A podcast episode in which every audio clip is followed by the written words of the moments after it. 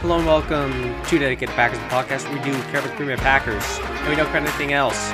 Let's go.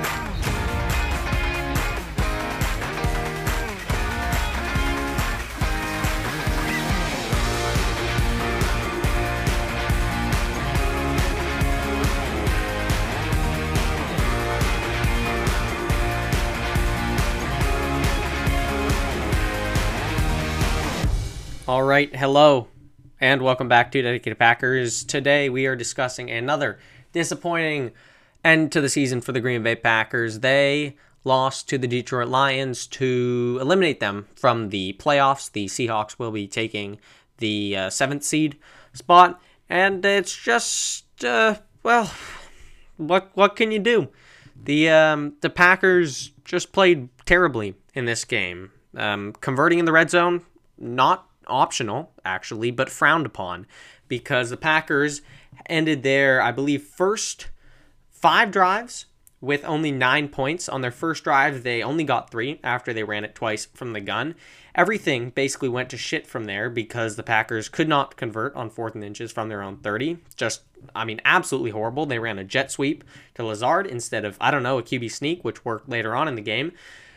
They just they couldn't do essentially anything that I asked for. Both of the keys that I mentioned pregame, playing well in the red zone and starting out fast, did not go so well. It was basically a, a disaster for uh, for offenses in the red zone throughout that game. The Packers, throughout the entirety of the first half, displayed excellent foot shooting technique as I mentioned, only getting nine points on the first five drives, and that's going to lose you a ball game because the half ended nine to six. The second half, they just continued shooting themselves in the foot. They they did just enough to keep you engaged, you know, responding to a Lions touchdown drive while also doing pretty much nothing. The defense more or less imploding, giving up two killer touchdowns and then a drive at the end to, to let the Lions salt away the game, and that just fully did them in. I'm going to run through some quick offensive notes. This is going to be a quick episode, I can promise you that much. Yet again, the Packers were atrocious in the red zone. They got nine points on the first five drives in Lions territory. That includes three field goals and a fumble. It's just absolutely inexcusable. They moved the ball. You know, that's great. It's also kind of expected against an atrocious Lions defense. But when they really needed to, when they were in the red zone, they needed to punch in a touchdown. They simply could not do it. You needed the offensive line to control things up front. That didn't happen against a very stout Lions interior. You needed to give your offensive line somewhat of a chance, your running backs somewhat of a chance by running things from under center. That didn't happen. And it was the red zone failures that killed them today. I wish I could say that I didn't expect it, but I kind of did. It's something that at this point can only be fixed in the offseason. And the Packers just they need to revamp the, revamp their offense in the red zone. I don't know whether that's committing more to the under center stuff, getting more creative, both. I don't know what it is, but that needs to happen.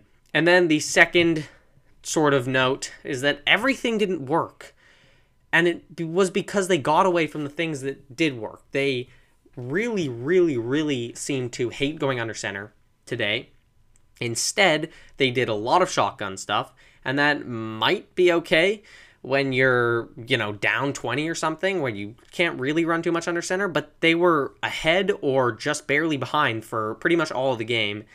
So I, I don't know what you were doing. It worked a couple of times. Watson bailed them out with a phenomenal catch. Another time they got an illegal hands to the face call on an INT, but just overall, it wasn't nearly enough. The empty shotgun, anything but under center game really didn't work. It failed far too many times, and it showed in their unimpressive offensive output, putting up just 16 points.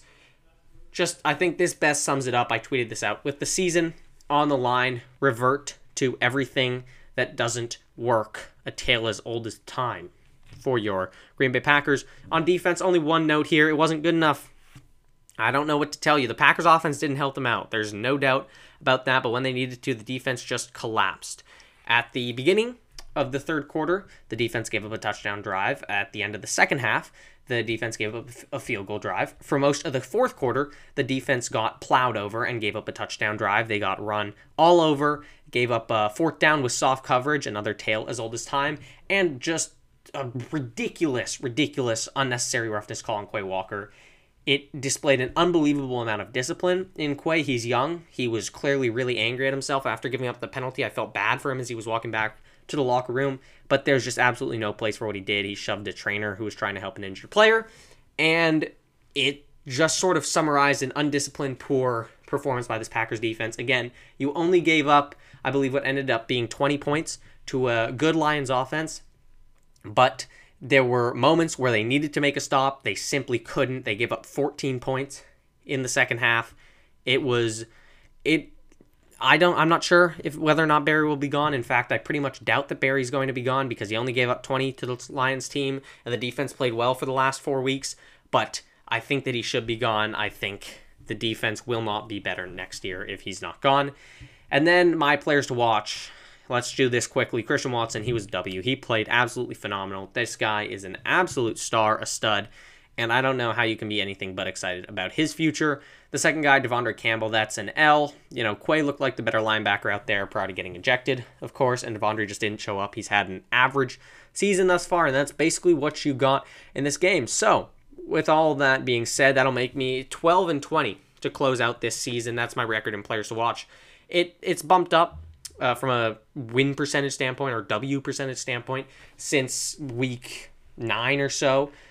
But it, w- it wasn't a great season for me. I promised to be better in the playoffs. If the Packers had gone to the playoffs, I would have done players to watch, but I would not have kept track. So we'll see sort of where my players to watch record comes comes out to be next year. We'll, we'll see how we'll see how that goes. But that's more or less all that I have for you. I know it was just a quick run through, but those are sort of my thoughts. Um, we'll have plenty of time to talk about the future and all of that going forward.